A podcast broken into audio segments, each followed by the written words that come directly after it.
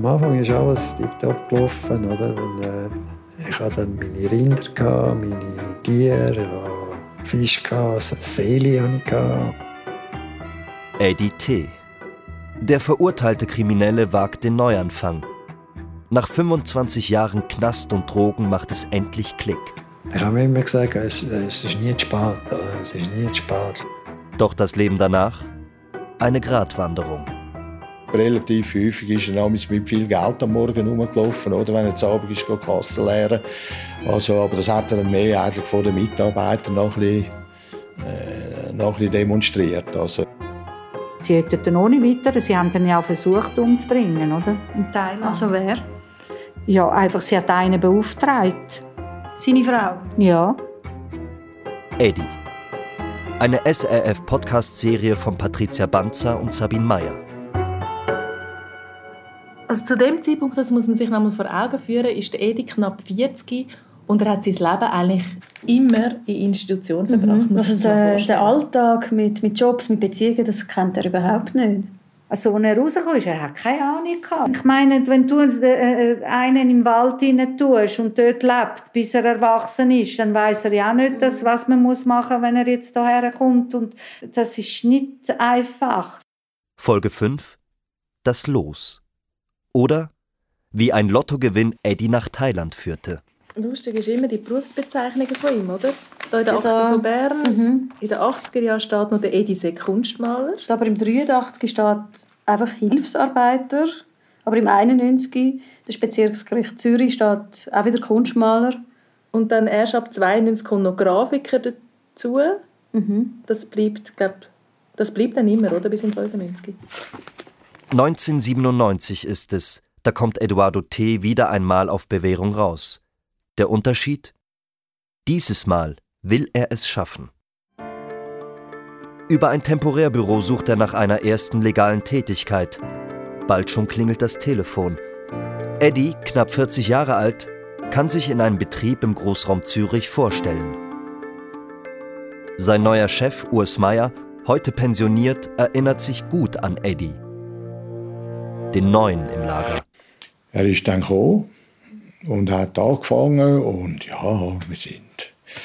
Er hat geschafft, er hat er ist Morgen um 7 Uhr da gewesen, er hat die Hände nicht vergessen die aber er, ist, er hat ein bisschen Problem mit der Konzentration, das haben wir relativ schnell festgestellt und er hat uns dann auch erzählt, äh, dass er irgendwie einen schweren Unfall hatte und unter diesen Unfallfolgen eigentlich immer noch gelitten hat und durch das auch seinen Job eigentlich nicht mehr können ausführen Ich glaube, auf dem grafischen, im grafischen Bereich oder so, so wie ich mich noch mal erinnere.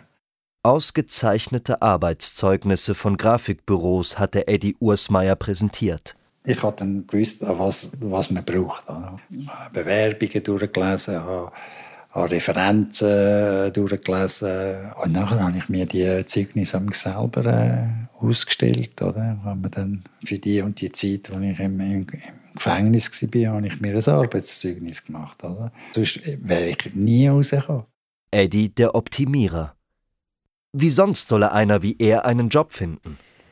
Er hat dann ein bisschen temporär geschafft, ist dann auch immer ein bisschen besser geworden wir haben uns dann entschieden, dass wir sagen, gut, okay, wir geben ihm eine Festanstellung. Die Firma hat eigentlich noch relativ häufig hat sie mal Leute mitgenommen, die halt vielleicht eben ein Handicap hatten, ein Problem hatten. Und das hat sie immer noch möglich dort mal.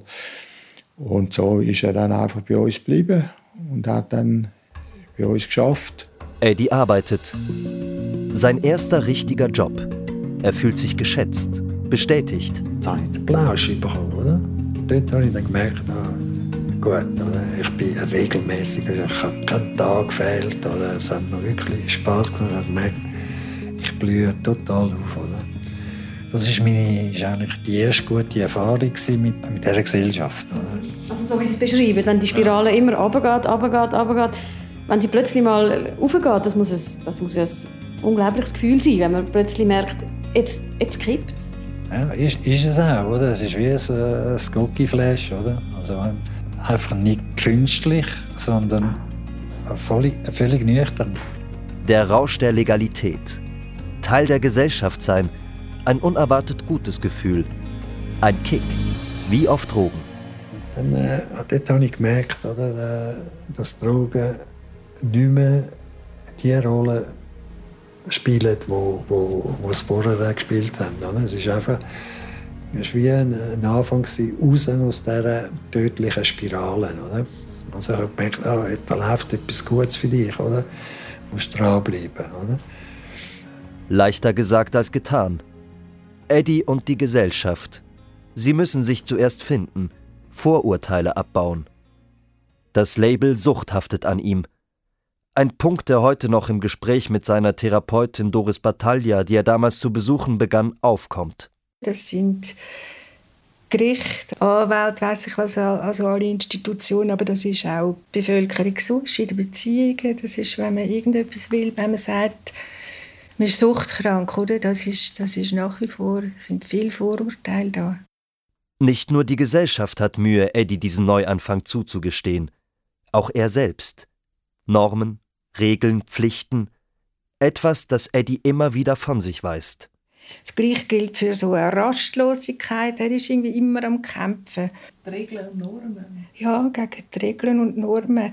Also eine Regel, eine Norm, es kann auch ich da sein. Also das ist überall im Laden, wo man geht, posten, das ist, oder? Aber es ist auch das Gesetz, das geschriebene Gesetz, du darfst das und das, das auch. Es ist in einem ganz breiten symbolischen Sinn gemeint. Auch in Beziehungen gibt es Regeln. Also einfach, was so von außen ihn einschränkt, irgendwie. Ja, kann man so sagen, ja. Und doch, Eddie lernt. Er arbeitet weiter, malt weiter, blüht weiter auf, verbringt Zeit mit seinem Hund. Anfang des Millenniums, in Eddies ersten Arbeitsjahren. Alles ist gut. Scheint gut.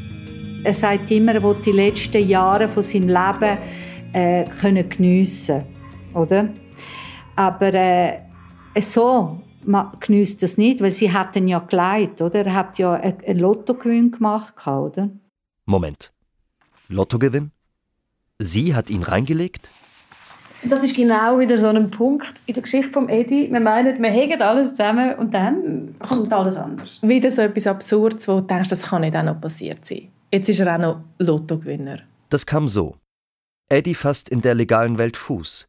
Er lässt sich von der Frau scheiden, die er im Gefängnis geheiratet hat, schafft Raum für Neues. Eddie will weiterkommen.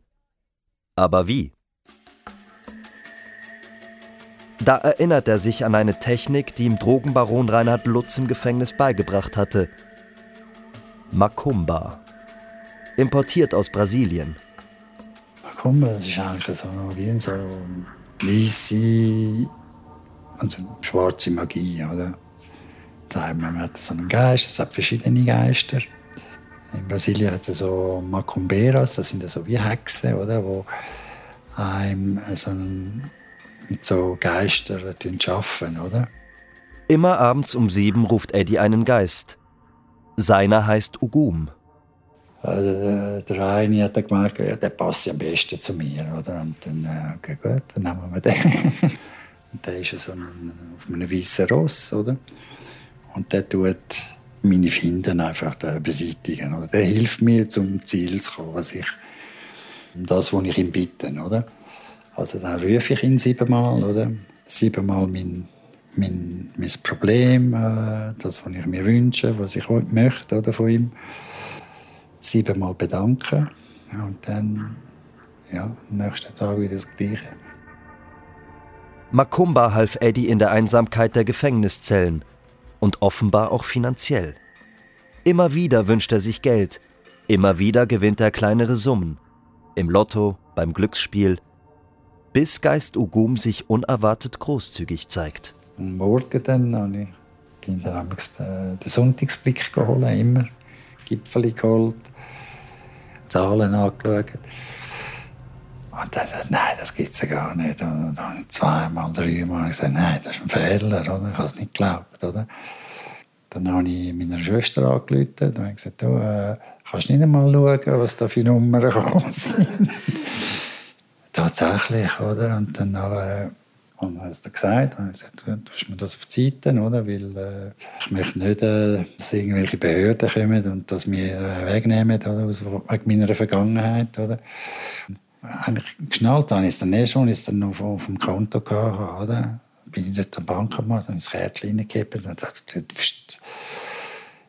ja, nicht schlecht. 200.000 Schweizer Franken. Eddie der Optimierer. Eddie der Optimist. Eddie der Lottogewinner. Die Aufwärtsspirale dreht. Erst langsam, dann immer schneller. Arbeit, Geld und dann ist da noch was. Etwas, das Eddie lange nicht gespürt hat. An einem Fest eines Kollegen wird er einer Frau vorgestellt, einer Thailänderin. Und dann habe ich mit ihr geredet, und zum Essen eingeladen, war mir sympathisch und alles. Und ich fand, man, das ist noch ein gutes Frauchen, oder? Und äh, eigentlich bin ich, äh, sind Asiatinnen nie mein Typ gewesen, oder? Ich bin erst nachher äh, Und dann bin ich äh, eben dem Festchen gewesen, zusammen äh, gegessen, zusammen Sachen unternommen, oder? Alles ist perfekt. Scheint perfekt. Es, am Anfang war es sicher gut, es war sicher Liebe, oder? Äh, weil ich vielleicht zu naiv war oder blauäugig oder braunäugig, äh, um zu sehen, was da eigentlich abläuft. Oder? Plötzlich hat dann die mir dann gesagt, eben, sie müssen jetzt wieder zurück. Oder? Das Touristenvisum, drei Monate gültig, ist abgelaufen. Und ich dachte, oh je, ich kann doch kein Visum machen, oder? Mit meinem schlechten Background. Und dann bin ich zu meiner Schwester und habe gesagt, kannst du mir nicht, äh, äh weißt Und dann hat sie mir das Visum gemacht. Oder?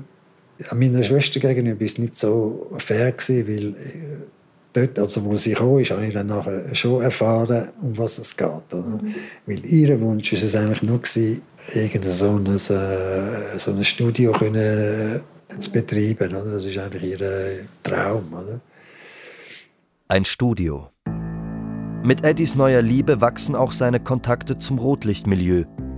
Erst habe er sich noch dagegen gewehrt. Dann lässt er sich darauf ein. In dieser Zeit reduziert er sein Pensum bei der Innenausbaufirma wegen gesundheitlicher Probleme auf 50 Prozent. Im Moment, wo wir ihn hatten, ist er, also ist sehr angenehm. Also er hat gesagt, ja, ich mache es und hat das gemacht, was man gesagt hat und auch mit dem Umgang mit den Leuten. Er ist ein, äh, ein, Spaßvogel gewesen, zum Teil, oder? Und halt das Negative, das hat sich dann eigentlich erst äh, später herausgestellt. Also, äh, oder beziehungsweise ist vielleicht später vorgekommen. Also einfach nicht mehr zuverlässig, oder? Dann schlussendlich. Also es ist, dann hat das Gefühl, es ist ihm gleich. Seine Energie steckt Eddie nun in den Aufbau eines Bordells. Bei der Arbeit verteilt er stolz seine neuen, selbstgestalteten Visitenkärtchen mit rotem, geflügelten Herz. Sie kommen nicht gut an. Liebe Frau Nei Tim, wir haben von Ihrem Ex-Mann Eduardo T. Ihren Kontakt bekommen.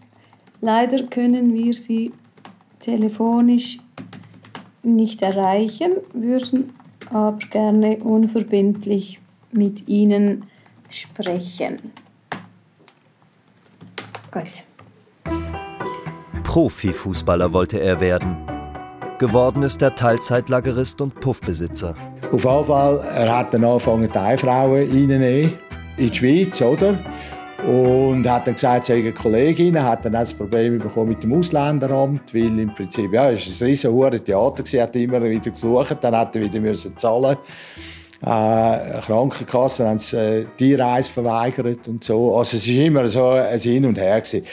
Und er hat dann auch noch 50 Prozent geschafft bei uns, also nur am Morgen. Das ist dann zum Teil der Mitarbeiter recht sauer aufgestanden, weil zum Mittag hat er sich dann wirklich irgendwie um sein Business gekümmert. Also es ist dann langsam, so wie es ausgesehen hat, das Business geworden. Also hat irgendwie ein Haus, ein Haus gemietet und hat dort dann irgendwie äh, mit seiner Frau, die er mittlerweile geheiratet hat, da irgendwie drei Frauen kommen lassen und hat es dort äh, äh, ja, Prostitution, äh, also ein Buff auf Deutsch gesagt, mhm. aufgemacht. Bei uns hat er Ware abgeschleppt, also nicht illegal, sondern einfach alte Radio, alte Lampen und so, wo er dann das Ganze eingerichtet hat. Oder? Es ist eigentlich lang gut gegangen. Ich habe weitergearbeitet, oder? darum hat mir niemand etwas machen wir haben dann irgendwelche äh, Kunden, oder, haben wir dazu können, äh, gewinnen, ein Visum machen, oder? Touristen, dort mal ist es noch gut gegangen, oder? Jetzt sind sie einen Riegel geschoben. Und dann haben wir immer neue Frauen gehabt, oder, wo, wo da für drei Monate arbeiten gekommen sind, oder? Und für die Kunden, die haben dann einfach ein bisschen, ein bisschen gratis Sex bekommen von denen, oder? Und für die Frauen, das ist die kennen nichts anderes. Oder? Es, ist, es ist nicht Ausbeutung in dem Sinn, oder? weil die kennen nichts anderes. Die werden schon von klein auf von den eigenen Eltern äh, auf diesen Job äh. Oder? Und ich habe zuerst gedacht, wie können das die Eltern eigentlich machen? Oder? Das ist ihr eigenes Kind, oder? Das, das einfach Die sind so arm, oder? die kennen kein anderes Einkommen als das. Oder? Eddies anfängliche Skrupel scheinen schnell verschwunden. Bald kommt er wieder mit dem Gesetz in Konflikt. Förderung zur Prostitution, so die Anklage. Verteidiger Milieuanwalt Valentin Landmann. Das Urteil sechs Monate Gefängnis bedingt. Es hat eine bedingte Strafe gegeben. Der, der Valentin ist dann da auf äh, wie hat das geheißen, am Bodensee oben dort. Ähm, schönes, kleines Gericht, so ein kleines Schlösschen. mhm. Und dann äh, hat es äh, irgendwie eine Strafe gegeben, bedingt und äh, fertig. Oder? Fertig. Aber noch längst nicht gut. Eddie fürchtet, seine Karriere im Rotlichtmilieu der Schweiz ist beendet. Und mit der Innenausbaufirma hat er sich geeinigt, die Anstellung zu kündigen. Was nun? Eddie denkt an seinen alten Traum. Ein Leben ohne Probleme, in Luxus, auf der Terrasse einer Hacienda. Zusammen mit seiner Frau beschließt er kurzerhand, den Lottogewinn umzumünzen. In ein traumhaftes Leben. In Thailand. Er geht durch seine Kontakte, verabschiedet sich von allen, persönlich oder via Telefon. Bei einem Namen bleibt er haften. Was ist mit Jeremy? seinem heute 16-jährigen Sohn, den er seit seiner Adoption als Baby nicht mehr gesehen oder gehört hat. Ich habe ihn dann angerufen, bevor wir äh, gegangen sind. Oder? Und, äh, er hat mich eigentlich sehen, oder? Und dann habe ich mit ihm abgemacht, oder? Und an dem Tag, wo ich äh, äh, ich bin schon auf dem Sprung zu gehen, oder? Dann kommt das Telefon und dann läutet eben die äh, Pflegemutter an. Oder sagt, ja, das ist schon nicht gut. Und äh, sie sagt da dagegen, sie will äh, zum Schutz von, von, dem, von ihrem Sohn. Oder? Eddie hakt nicht nach. Bis heute nicht.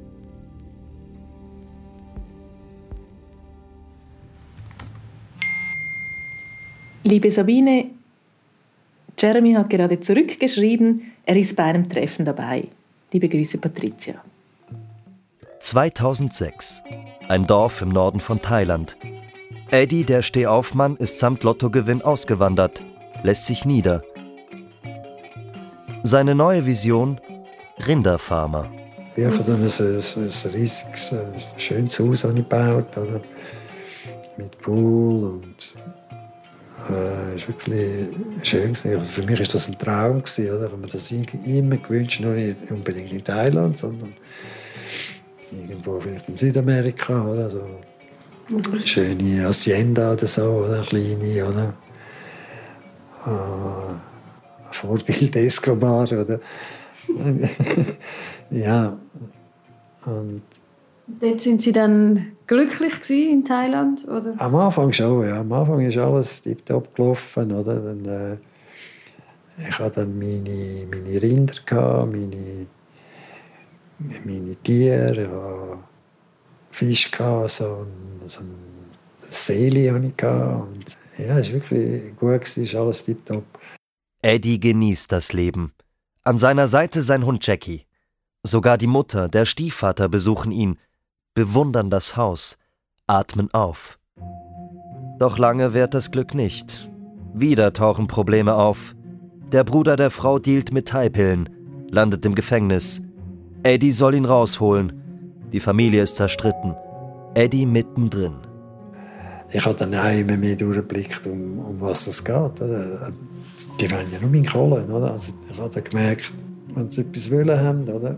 Die Familie sind sie immer zu, der, zu meiner Frau. Oder?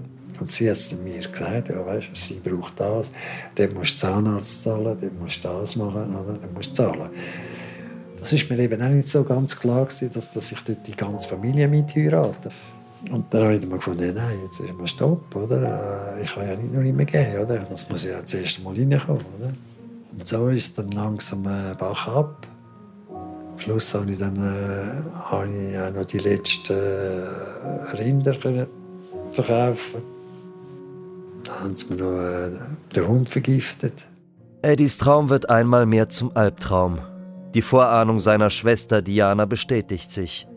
Ich habe gewusst, dass das nicht geht. Ich habe, ich habe immer, ich, ich, ich gebe ihm immer gute Rat.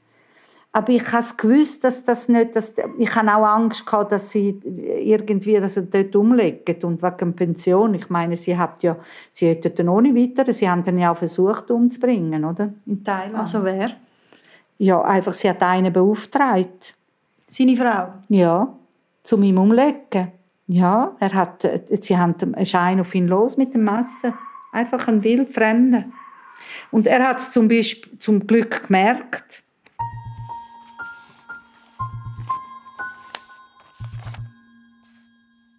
Die Zeit in Thailand, die finde ich, ist so schwierig zum nachvollziehen, was da genau passiert ist. Es ist nur so viel passiert, und ja. seine Version.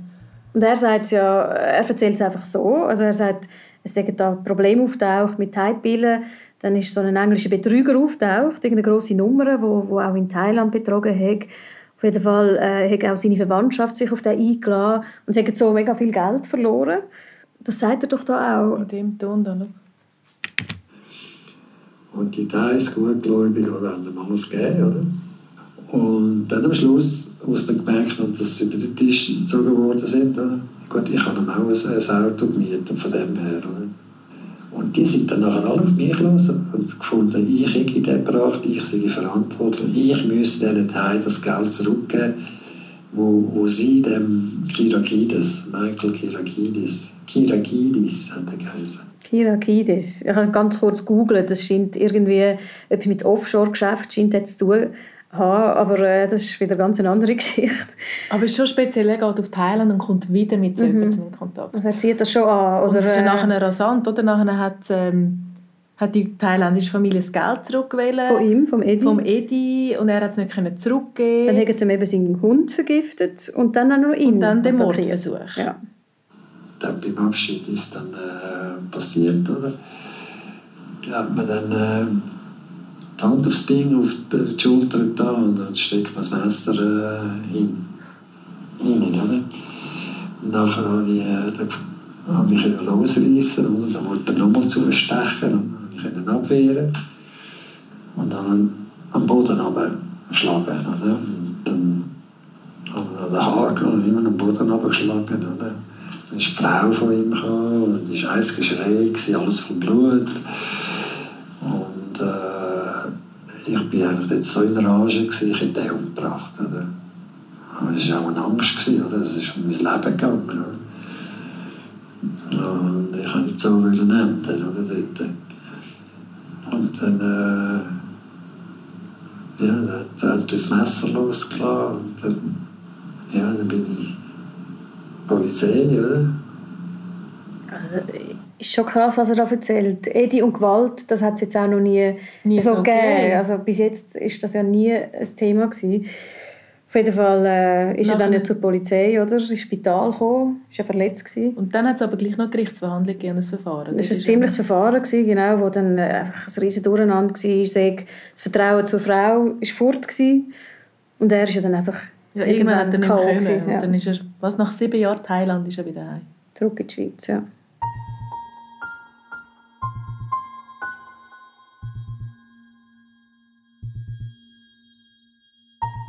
–2013 kehren Eddie und seine Frau in die Schweiz zurück.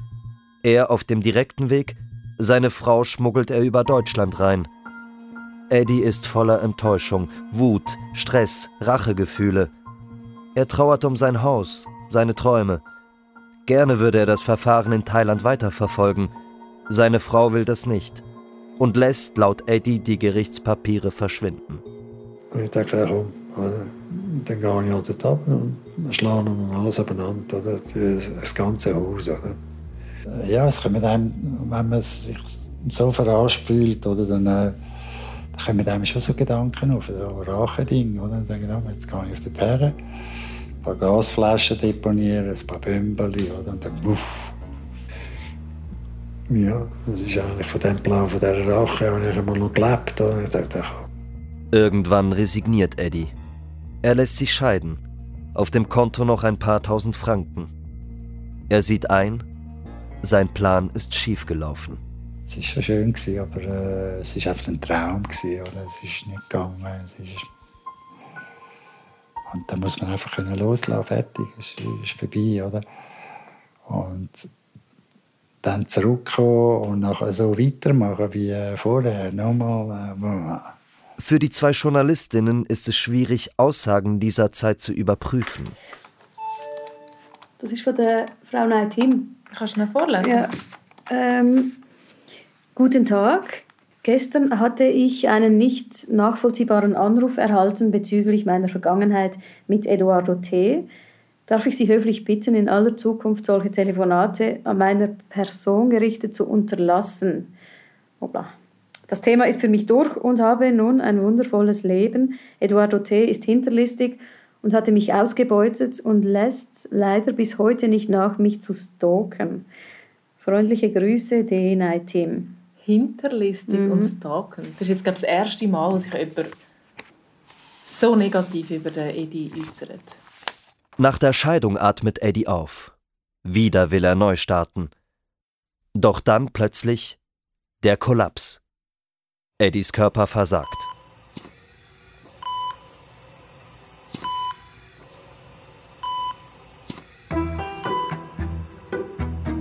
Das war Folge 5.